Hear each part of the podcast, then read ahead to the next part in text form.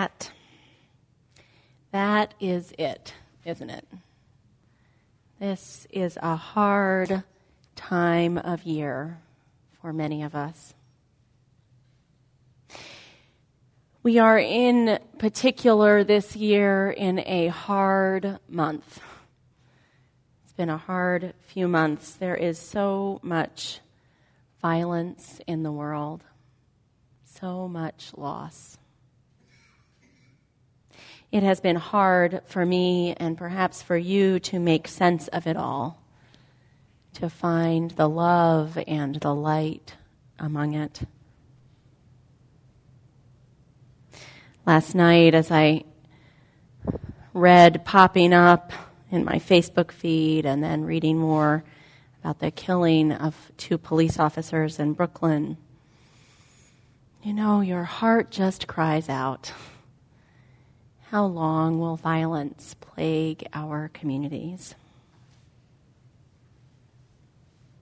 How will we continue the message that Black Lives Matter, the message of peaceful, non-resist, non-violent resistance? How do we make sense of all of this?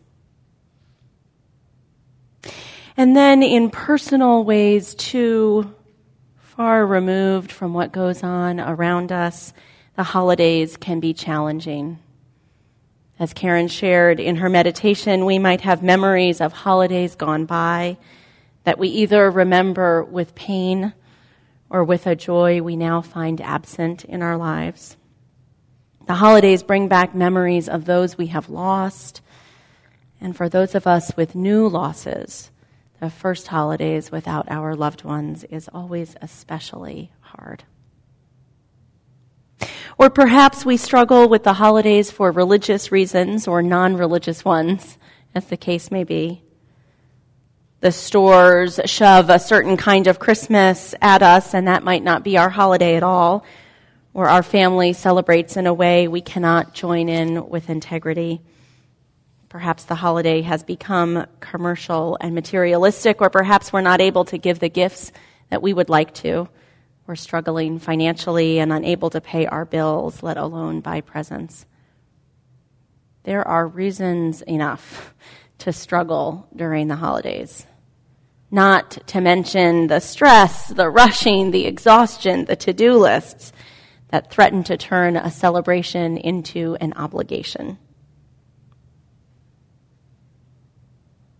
One of my key pastoral responses when folks come to me with problems or worries or anxieties is to say to them, it's okay to be sad.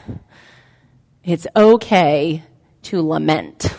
There is a long, proud history of lament in the world, in every tradition, in every culture. And it's all right to feel that way, to grieve, to throw yourself a pity party now and then. I had a friend actually who literally threw herself a pity party once. She invited 25 people over. She had been laid off and one thing after another had happened to her and so we came over and brought potluck food and had a pity party. We went around the circle and told stories that were piteous about our lives. And you know what? Everybody had one. Sometimes sadness and grief is such that a pity party won't do it. When it's not really quite the holiday blues, but deep loss, deep grief. And those feelings, they are completely legitimate, you know at the holidays or any time. I want to I want to say that again because I think it's important and we forget sometimes in a community like ours or any community that our emotional responses are always legitimate whatever they are. We may have work to do sometimes, right, to learn how to regulate them or how to move through them or with them, all of that. But there's no feeling that you can't have. No feeling that's wrong. and no feeling that you can't bring here too. No matter what the platform topic is or the theme of the month is, you are welcome here with all of you. Whether you are feeling joyous on a Blue Christmas platform Sunday or grieving during a festival, you are welcome here. There's no point, really, in having a community like this one if we're only about the joy and up parts and don't have place for the grief. Beyond that, though, beyond the welcome that I hope we have all the time for all emotions, all of who we are, the particular emotion of lament, of sadness and loneliness, I actually think it's a deep and important part of this time of year. It's easy to think about merriment and joy in December. Last week, we filled our tree with the celebrations that each of us had, brought those celebrations into our community. And of course, the stories that we tell at this time of year in our own winter festival or in our celebrations at home or in the broader culture, often those stories are full of tinsel and starlight. But you know, every story of this season also has in it something about fear, about scarcity or anxiety. My daughter, younger daughter, goes to a Jewish preschool, and I was with her this Friday morning for their Shabbat celebration, and they told the story of Hanukkah. And you know, that's a story that's grounded in a time of deep oppression for the Jewish people. A time of persecution when this little group was unable to be free within the empire. Even in the triumph of the Maccabees in that story, there is still the sadness of the temple's desecration and destruction. Even in the miracle, there is worry and anxiety. And it's part of the larger story, the larger narrative of the oppression of the Jewish people over many centuries. And then in the Christmas story, too, I heard a version recently which I just loved. It was told in many parts and it, it told the story of Joseph and Mary, pariahs in their town. Not yet married, Mary pregnant with a child who knew who was the father. They traveled alone and afraid. Can you imagine nine months along on a donkey? Doesn't sound good. They traveled alone and afraid and came to Joseph's hometown where his relatives did not welcome them in, where the story of their shame had already traveled ahead of them. And where desperate, they found a place for Mary to have the baby in the stable. Lower than animals in the manger.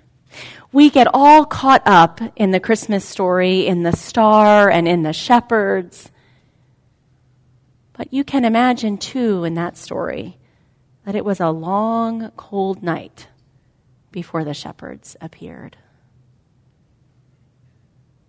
And the story of Jesus, the story of Jesus' life is one of love, but also one of welcoming the stranger, welcoming the forsaken,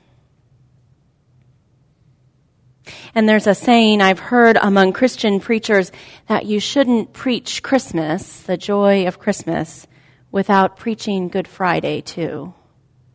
Which is to say that it's all together, that life and that story, that it isn't just a happy little story about a miracle baby, but about the whole life and the sadness at the end as well. And then the solstice. I woke up this morning and lay in bed thinking how annoyed I was that I'd woken so early It must be four in the morning, I thought to myself. It's really too early to get up and continue prepping and preparing. And then my husband turned to me and said, Honey, it's seven. Shouldn't you be awake? We think of the solstice as the celebration of the return of light, of sun. And that's true, of course. And people have centuries over and across millennia and cultures celebrated that return.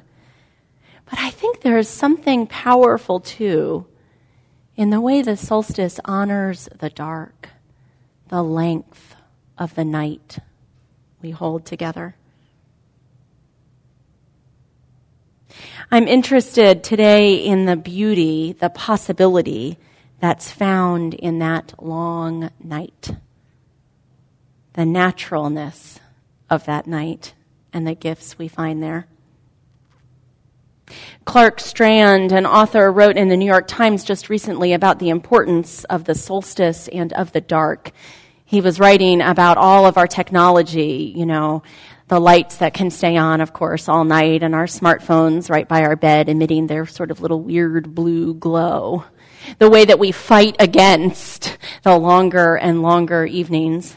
Apparently, more than a hundred years ago, there was a demonstration in a public place in New York City when the light bulb first came out on the winter solstice against the light bulb, which brought us away from the natural lengthening of the nights and the way that our body fell into that rhythm. Clark Strand wrote, There is, of course, no need to fear the dark, much less prevail over it. Not that we could. Look up in the sky on a starry night, if you can still find one, and you will see that there is a lot of darkness in the universe. There's so much of it, in fact, that it simply has to be the foundation of all that is. The stars are an anomaly in the face of it.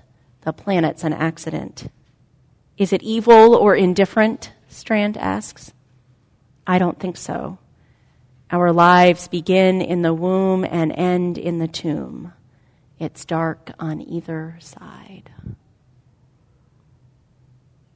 There's a poetic take on this idea, on the metaphor of night and darkness and the richness that it can bring to us called Let This Darkness Be a Bell Tower. It's by Rainer Maria Rilke, and this translation is by Joanna Macy and Anita Barrows. And I just love the way Rilke puts it. Quiet friend who has come so far, feel how your breathing makes more space around you. Let this darkness be a bell tower and you the bell as you ring, what batters you becomes your strength. Move back and forth into the change. What is it like, such intensity of pain? If the drink is bitter, turn yourself to wine. In this uncontainable night, be the mystery at the crossroads of your senses, the meaning discovered there.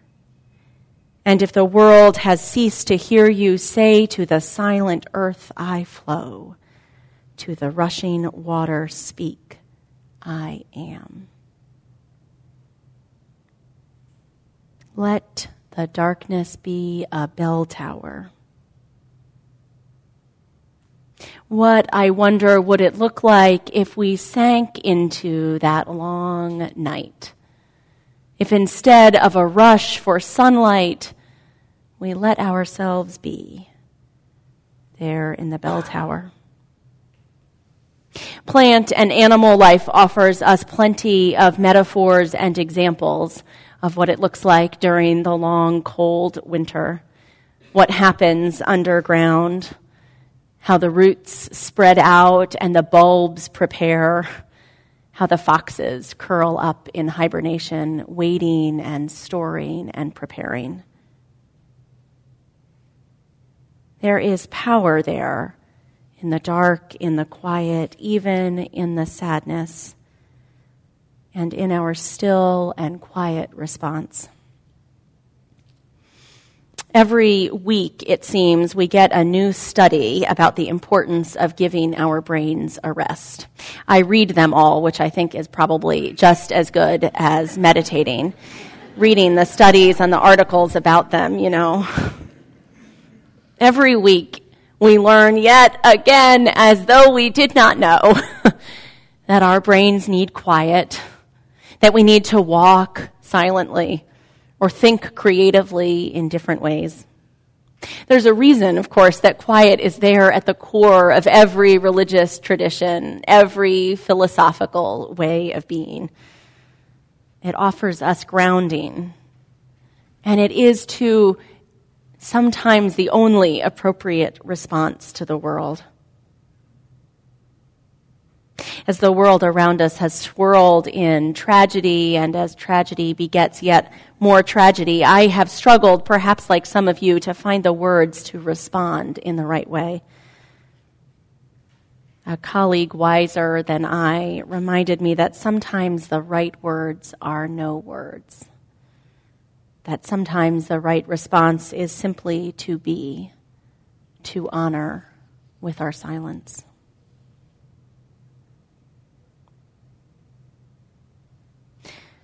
I encourage you to come here next Sunday where Trish Weil, who is grounded in mindfulness and centering work, and Tony Nam will lead an intimate platform morning of quiet between the end of Hanukkah and the busyness of Christmas and the beginning of the new year.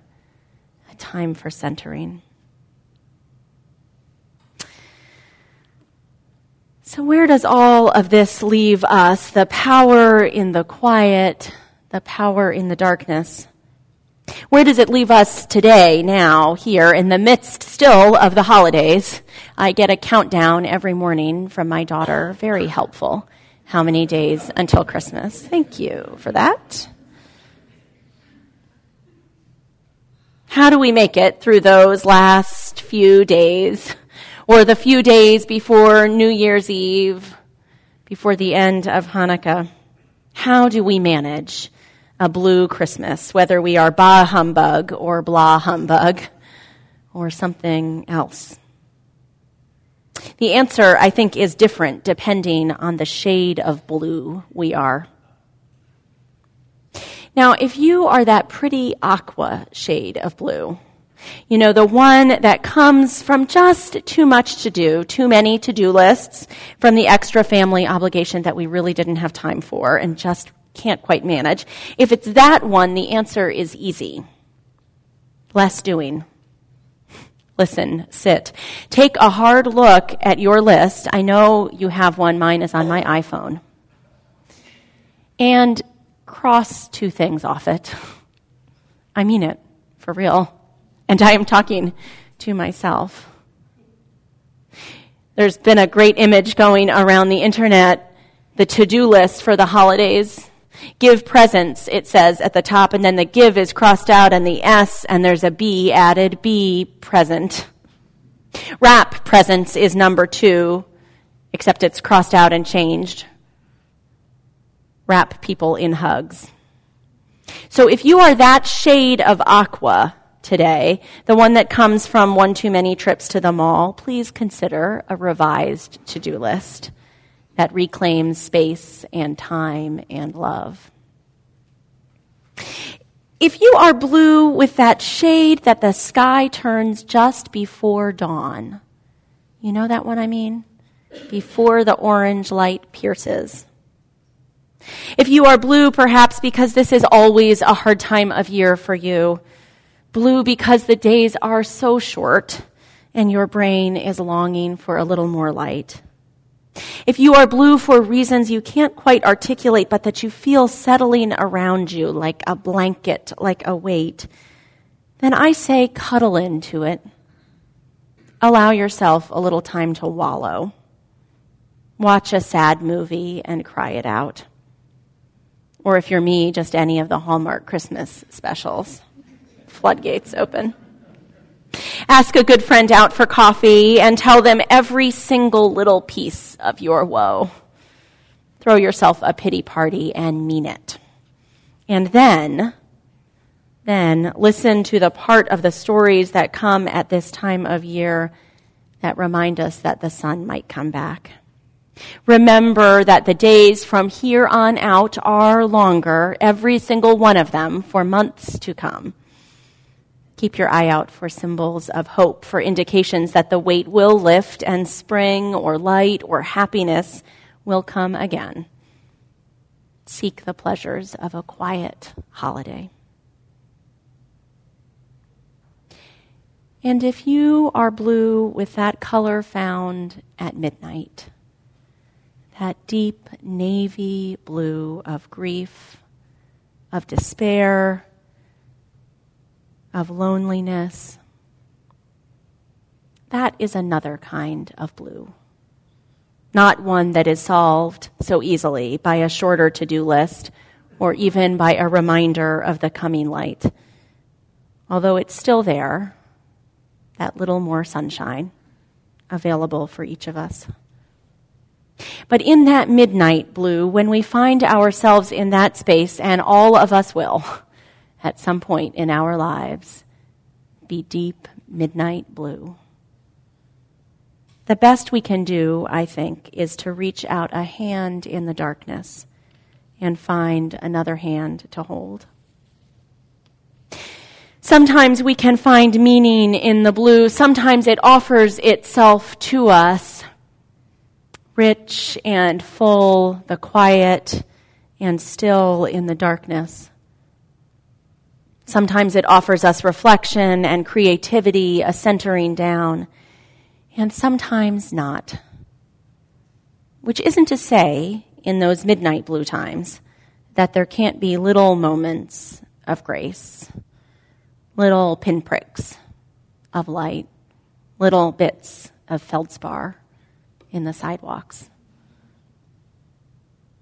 But sometimes it does feel like the world is only midnight blue around us. And in those times when there's no meaning or richness to be found in the long night, then the meaning comes in our gathering together in naming together what we feel, the depth of our sadness, our grief, our exhaustion, our disappointment, in noticing that there are others around us feeling what we feel, or at least sitting with us while we feel it.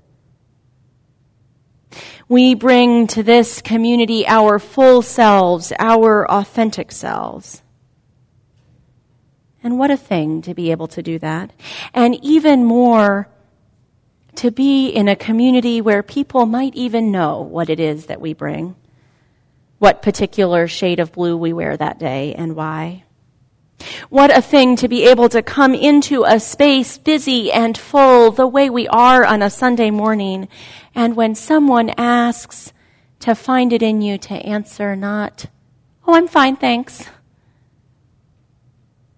But to say, I'm blue today and to see that recognition, that awareness in the other person's eyes.